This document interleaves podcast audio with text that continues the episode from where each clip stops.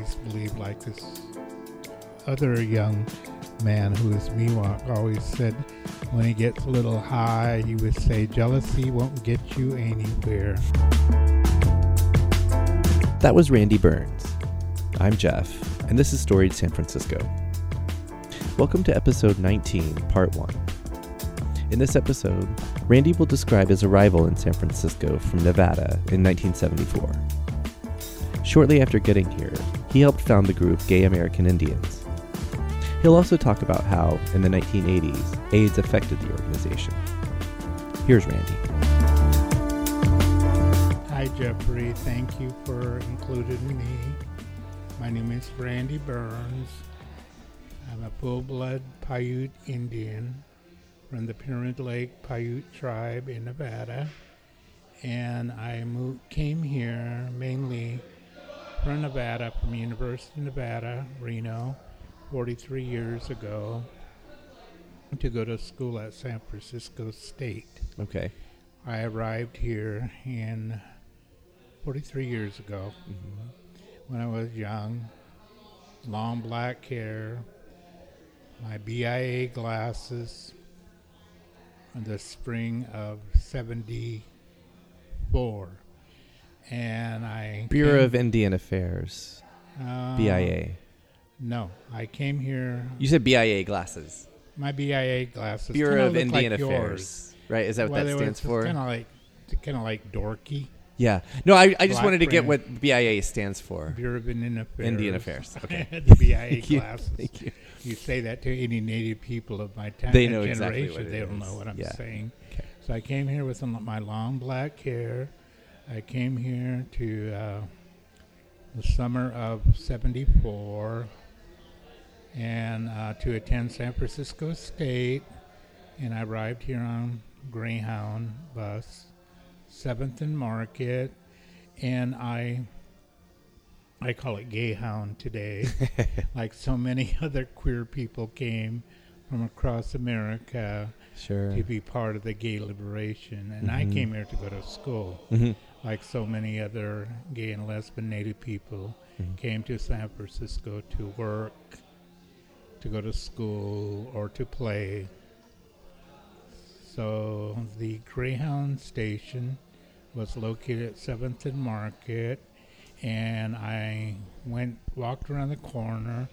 There was a gay bar there called the Arena, and it was circular, and that's where I met many gay and uh, gay men, hmm Native American men. Okay, specifically Native American. Yeah, Okay. right, right. And I didn't go looking, but that's my first introduction. My first gay bar I went to at Seventh and Market, and so um, that's it.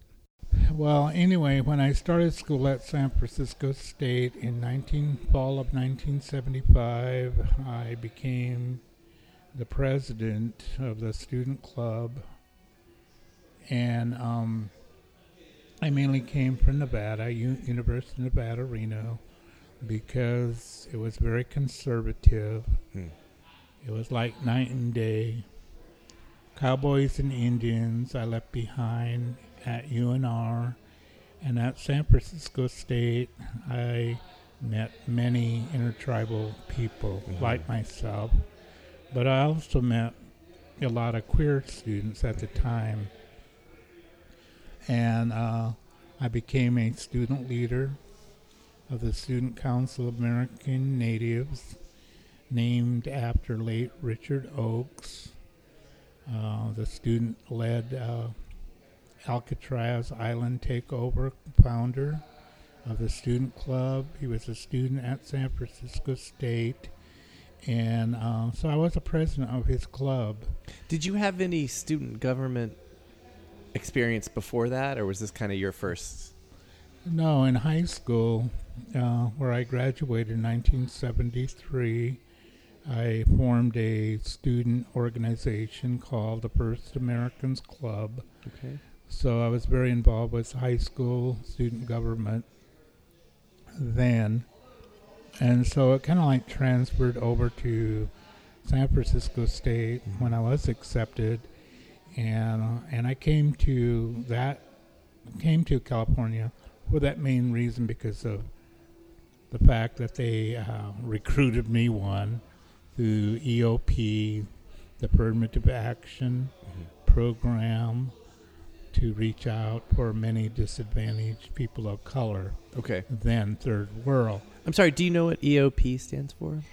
Economic Opportunity Program. Okay. Thank you. And so when I was a student leader, I got very involved with the student gover- government. I ran for student government, and I was elected and uh, served only a short time. But I was a student leader, but also I became a community organizer. Hmm. In that process, I um, met more gay and lesbian, native, queer people at the Old American Indian Center where I worked for four years Okay.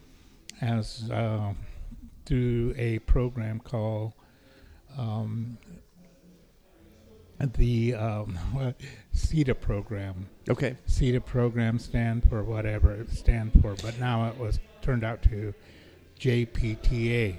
Okay. So they paid for my summer employment when I was back to school in the fall. It was summer employment. Gotcha. It's where I met in July, June, many queer Indian people that were artists. They all came out here from the, the Santa Fe Art Institute Hmm.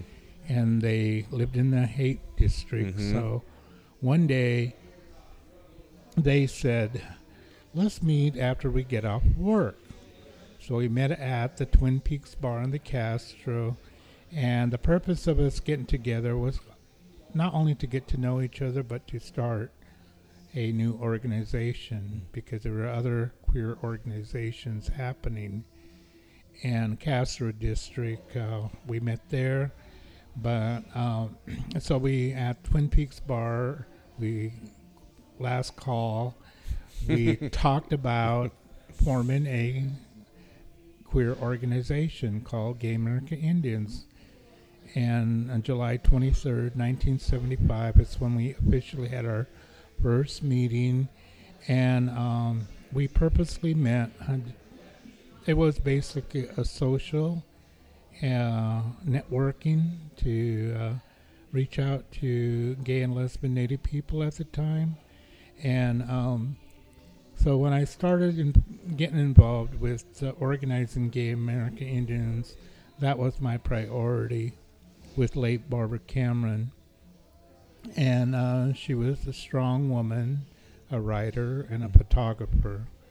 And she made sure from get go, gay American Indians would be co sexual in leadership, and that it was. Everything we did in writing was co sexually written in a collective process. And we were known back then for a long time as a social party group. And so we went through change, change like um, not meeting in our apartments, Right. but to find space uh, where we can have our own office. Right. And we pretty much graduated from that uh, time period into becoming more organized in the 90s, 80s, and 90s. Can I ask originally in, back in 75 when you first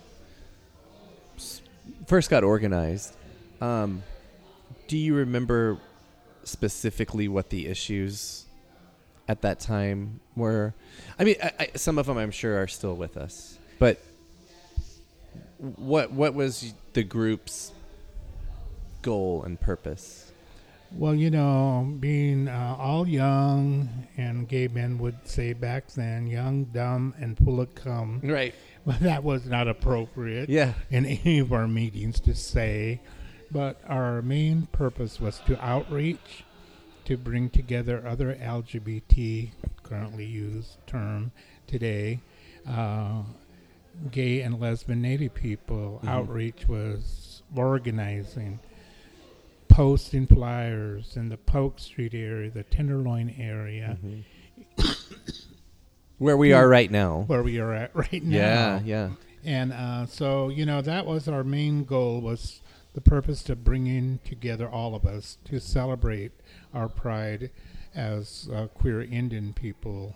Were Uh, there any other specifically gay American Indian groups that y- that you were aware of back then? Back in '75, there were no I would think in the. United States Yeah, uh, organizing a gay or lesbian right. queer identified group. So we're the first uh, group in the nation to form a organized group called Gay American Indians. Okay. But like I said, co-leadership from the get-go. It was also co-shared in our writing that include being uh, at the Gay Pride Parade, uh, called um, then uh, the Gay Pride Parade. Now Mhm. it's changed. And uh, but back then our issues were addressing issues such as housing Mm-hmm. housing. We had no homeless people because we took care of our own through sharing. You know, couch today they would call it couch diving. Yeah. We uh, opened our room for a lot of people that were coming Mhm. to work or go to school, so we housed many of our own LGBT Native Two Spirit people. Mhm. That's a contemporary term, Two Spirit. Yes. So, but we housed them. There were issues around education, getting our newly uh, arrived gay and lesbian native people into the universities around the Bay Area, housing, education, and social networking. We had five members, original members of our Gay American Indians, who met at Twin Twin Peaks. Then it got up to 15. Then it got up to 20. Then it got up to 35. Then it got up to 50. and it started. outreach. It started with you all at SF State. How soon did it branch out to your work being done at other schools and also peop- students from the other schools being involved? Well, you know, the uh, American Indian Studies, both at Berkeley and Stanford Mhm. and San Francisco State, the uh, American Indian Studies, currently now known as, but again, late Richard Oakes, along with an anthropologist, formed the Native American Studies. Okay. And I didn't do outreach on campus. That was not my, our focus. Our Hmm. focus was community based Okay. organizing, reaching out, and getting our membership up there. And we, from 10, 5 to 10 to 15 to 20 to 30 to 50 to 150 our first year, Wow. you know, and I was through posting flyers. You know, This is pre-internet, bars. kids. Yes, very grassroots. This is old school grassroots. And so we did that in the Tenderloin, in the Polk, south of Market, the leather le- leather community. hmm And if the Castro gay bars were very racist, I would say it today, and I'll say it again. Um, they didn't like people of color or dark skinned people. We were Hmm. carded, we were asked for three pieces of ID. And how we got in the bars was uh, light skinned, not dark skinned people like me, brown boys, or l- light skinned women would get in there and say, "Could-" and once they got to know the bartender, what we did, and it just was not even planned. But if you carded three of us, how can you card 20 of us Right. going to those so anti. you just show up in mass. Yeah, yeah. Flash mobs. Yeah, flash almost. mob, right? Way before that term. Yeah, flash mob, and we did it. And And this was specific to the Castro? yeah, our outreach. But in the Tenderloin, they welcomed our queer Indian money.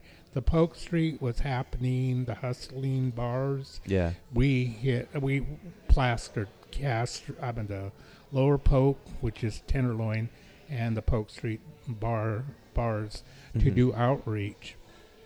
And so we did it, and we got up 150. We were saying, golly, we developed membership form uh, for the purpose in case of emergency Mm-hmm. of a death. Who should we notify? You know, you know, confidential information, all strictly confidential at the Yeah. time. And so when we became more organized in the 80s, we developed our own bylaws and articles. And again, we had an office. And at early stage, who paid for our printing and postage, we passed the hat Yeah. everyone put in what they can at our social after our meeting, we always broke into having a good time, Mm-hmm. playing hand game. Someone would entertain us by doing a drag act. Mm-hmm. It was just spontaneous. Mhm. Those were getting to know each other. In the uh, 1985, when the AIDS epidemic, uh, first case of the virus that Roughly ten years after your. yeah, 10 Twin years Peaks. after we formed Gay Yeah. America Indians, the epidemic, and I was telling our membership and our board of directors at the time, we were organized. I said, "It's coming our way. It's coming our way," and I said, "We got to be prepared." So we went to the existing organization. The Shanti pro- program in San Francisco was happening, providing emotional, practical support, home health care, hospital visit, the appropriate care for those who were diagnosed with. They called it the AIDS-related complex called Hmm. ARC. I do. I remember eventually it became CDC came out with AIDS. Yeah. And um, and then then President R- Reagan didn't mention that No. at all. Nope.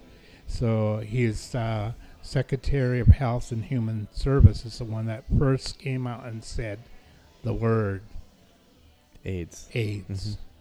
Mhm. And um, so in our, our membership, uh, and it was a lot of our membership uh, didn't really come out and said I'm positive back then.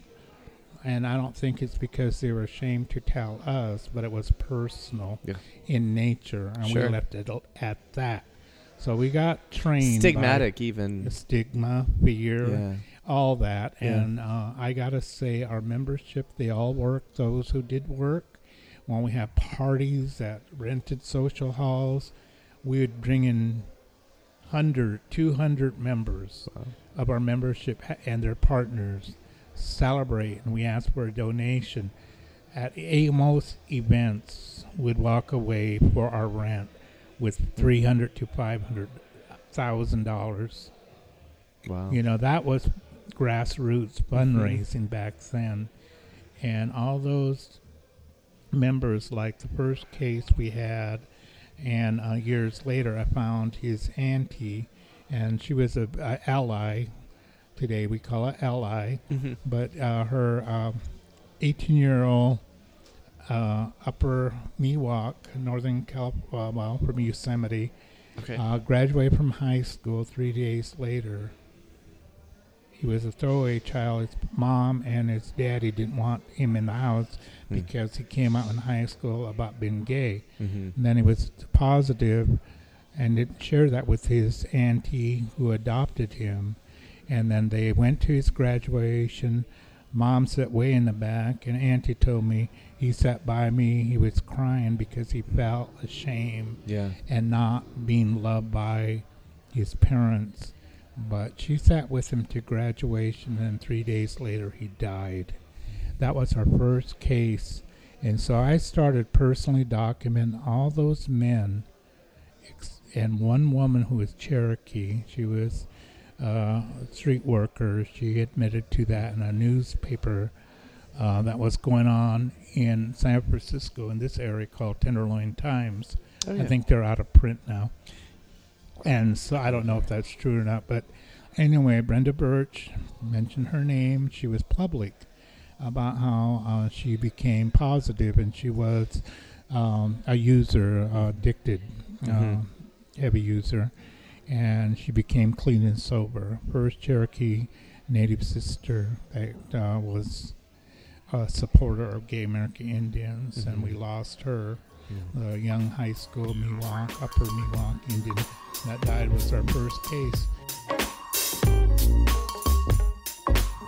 Sorry for leaving the podcast on a down note, but check back soon for part two of Randy's episode for some lighter and more uplifting stories. Storied San Francisco is on Facebook, Twitter, and Instagram. You can also find every episode on our website, storiedsf.com. You can subscribe to the podcast on Google Play, Stitcher, SoundCloud, and iTunes. On iTunes, you can rate and review podcasts, so if you do that, I'd really appreciate it. Our email is storiedsf at gmail.com. Music for the podcast is by Joe Bigale. Film photography is by Michelle Kilfeather. Thanks for listening.